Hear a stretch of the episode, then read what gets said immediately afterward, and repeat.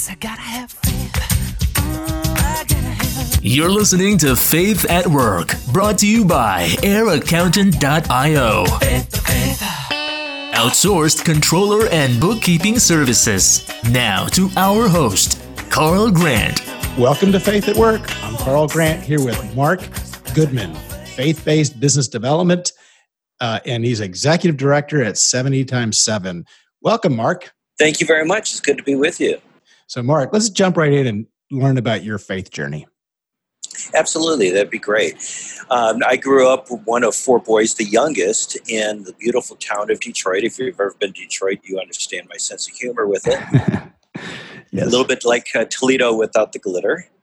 And the as the youngest, uh, it, it was a you know it's not like so many blue collar. But the thing was, is we grew up with a father who was very uh, abusive. He physically abused uh, my older brothers. He would uh, beat them sometimes to the point of almost being unconscious, or you could hardly recognize their uh, their face. That's horrible. It's awful. Um, but it didn't end there. Um, my dad also sexually abused his own boys.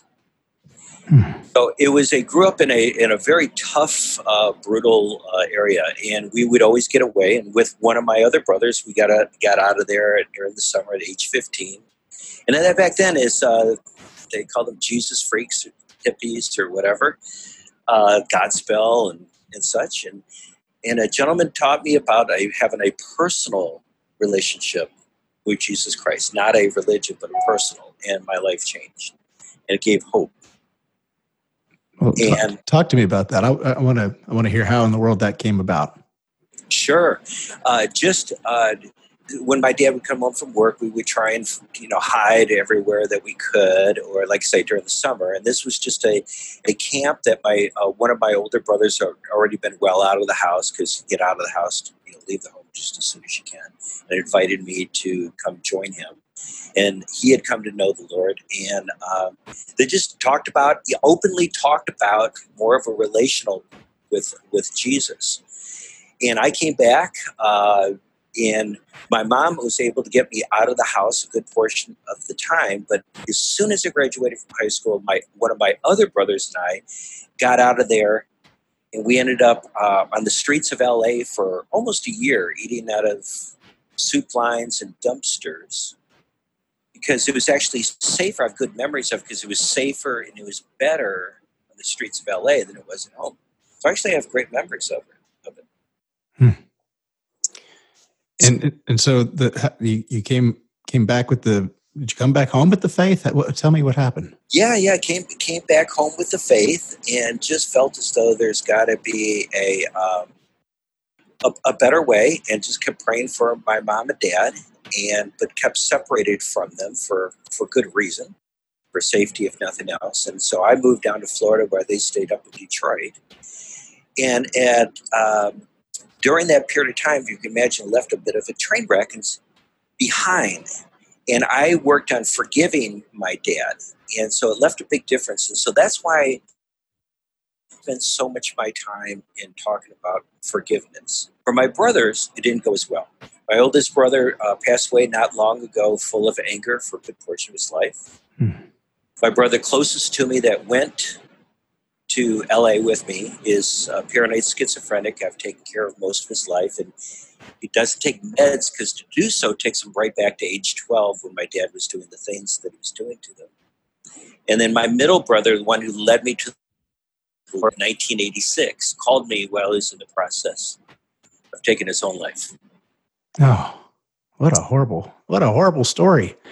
It, it, it, it- but it's a there's a beautiful ending to it. And that's the thing about a walk with the Lord. Well, Uh, before we get into your, your your work today, I want to hear how all of this played out in your life. How did you did you forgive your dad, and and did did did he come to faith? What happened? Great question. Um, yeah, it was, it was a struggle to forgive him, especially after my brother took his own life, right? There was a lot of bitterness against both him and the Lord for allowing something like that to happen. Um, and I just had to work through it and realize that forgiveness was really just one side of a two part transaction. It had nothing to do with the other side. It's not subject to anything. Um, and that came a long way. As far as my dad, later in life, at age 65, he did sober up. He came to know the Lord. The amazing thing is, is the last 23 years of his life, my dad, the same guy that should have gone to jail for the rest of his life, turned into one of the most wonderful, loving, godly men you will ever met. My dad's story is a forgive, great forgiveness story. That you're never too old or you've never done too much bad to find God's forgiveness, redemption, and grace. Wow. Wow. That's amazing. So, so, but I imagine you had to forgive him before he came anywhere near that decision. You had to forgive him when he was still like when, when Christ forgave the people who were crucifying him, he was, you know, saying, Father, forgive them when the nails were going in his hands. That's great. And, and, and that is a great observation. You know, Christ forgave us not when we came to know him, Christ forgave us on the cross. There- So there was forgiveness there. There's not reconciliation until there's two sides of the transaction. Forgiveness only takes one side. Mm, that's interesting. And so reconciliation happened with my dad after he changed and had atonement and made made amends. And then we did reconcile. And we had a wonderful time those last number of years before. And, and how did that happen? Tell me, did did he reach out to you? Did you reach out to him? Well, as soon as he sobered up, I reached out to try and help. So I went to a lot of AA meetings with him to try and encourage him to keep it going. Because I was working on my own forgiveness. Hmm. So um, it, it helped me along on my side of the transaction. And and he changed drastically, and so I can say that there was reconciliation. But most people eh, think that forgiveness is always subject to. But how can I forgive them when they did something bad to me? They've never apologized. They've never changed. They, they, they, they. Mm-hmm. All right. So, so it, your part of it had a good ending. Um, what, and, and it's obviously set the course for, for your life now. Talk, talk to us about what you're doing with the, with the 70 times seven. Sure. So my route on that is um, I've had a determination that even though I never got to go to college and I lived in the streets of LA, I wanted still wanted to make something. And I worked hard. I mean, I had the book MBA for Dummies. I kid you not. Hmm. By age 39, I was the CTO of a publicly traded telecom company. And before I dropped out of the corporate world, I was director of operations for a publicly traded healthcare tech company. I've had this beautiful, wonderful life. I got a beautiful family. God has been so good to me beyond comprehension. Um, that good. And so uh, now I spend my time on this 70 times 7 or 70x7.org, helping other people who are in the deep end of the ugly pool, who are carrying around the burden of anger, resentment, need for a payback, hurt, Uh, often with abuse. One out of four women have been sexually abused in their lifetime. One out of six men. If you you know more than six men, do you see one out of six men talking about it? No. And if we keep it in shame and silent, silence, yet still hold on to that anger and resentment. And, and and how do you how does that functionally work? I mean, what do you do? How do you find these people? How do you minister to them? Well, combination. I do some one-on-ones just in a, in a Starbucks, often just uh, uh, allowing them to share the story and work through the benefits of finding the freedom of getting that backpack off of their shoulders. And the freedom is found in forgiveness. But also speaking engagements. I would encourage everybody if you were to Google Elizabeth Smart forgiveness or Goalcast. Last year I did a familiar with Elizabeth Smart. She was abducted for nine months at the age of 14. Mm-hmm. Uh, she and I at at a, uh large uh, mega church in the Atlanta area, and that there's a four and a half minute uh, social media piece in there that has now been seen 122 million views, over 700,000 shares, just talking about the power of why do you forgive when the other party doesn't deserve it. Mm-hmm. Understanding that the power in it is your own freedom. It has nothing to do with them. Right. Oh, I watched it as well. So add one more to it. Um, Okay. so look in your in your um, bio here, it also says you do faith-based business development. So I, you know, whenever I hear somebody talk about doing ministry full time like this, I always wonder how they how they fund it because that that has to be a challenge as well. So talk a little bit about the faith-based business development and, and how that relates to what you do. Sure, absolutely. For, especially for any of you out there that run nonprofits, you understand that the last number of years fundraising has changed drastically. It's generational change. Millennials, cash. People don't carry around cash anymore. Uh, there's digital giving. The um, tax laws have changed.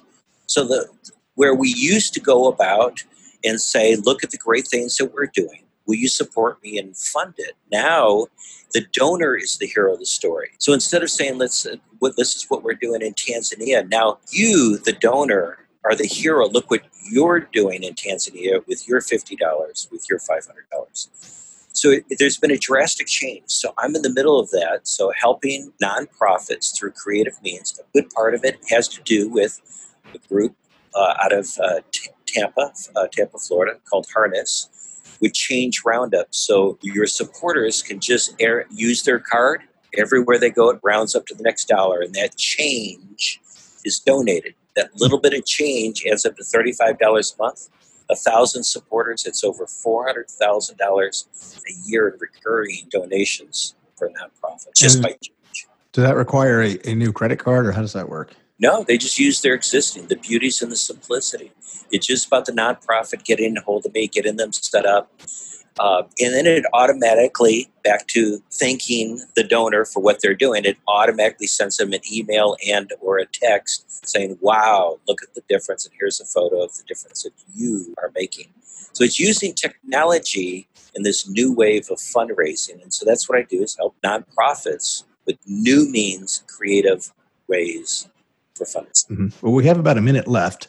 I'd like to ask you if you think God has a sense of humor. And if you do, have you experienced it? Oh my goodness, to say the least. My whole life is a bit of a sense of humor. So uh, it's almost like a Forrest Gump that I just keep falling into things. So, uh, oh, I, I am just so thankful for God's sense of humor uh, over and over and over again. There's so many miracles and so many of it just humorous stories. And I'm just so thankful for God with this sense of humor. Well, you, you seem like you are a joyful guy, Mark Goodman. Uh, as I listen to you, and I and I, I, you know, and I listen to that that story and and your background, and I'm thinking, my goodness, this this forgiveness thing is a real thing. I mean, it works. Like It's because of that background. I think I see colors most people don't. I smell things. I'm much more appreciative.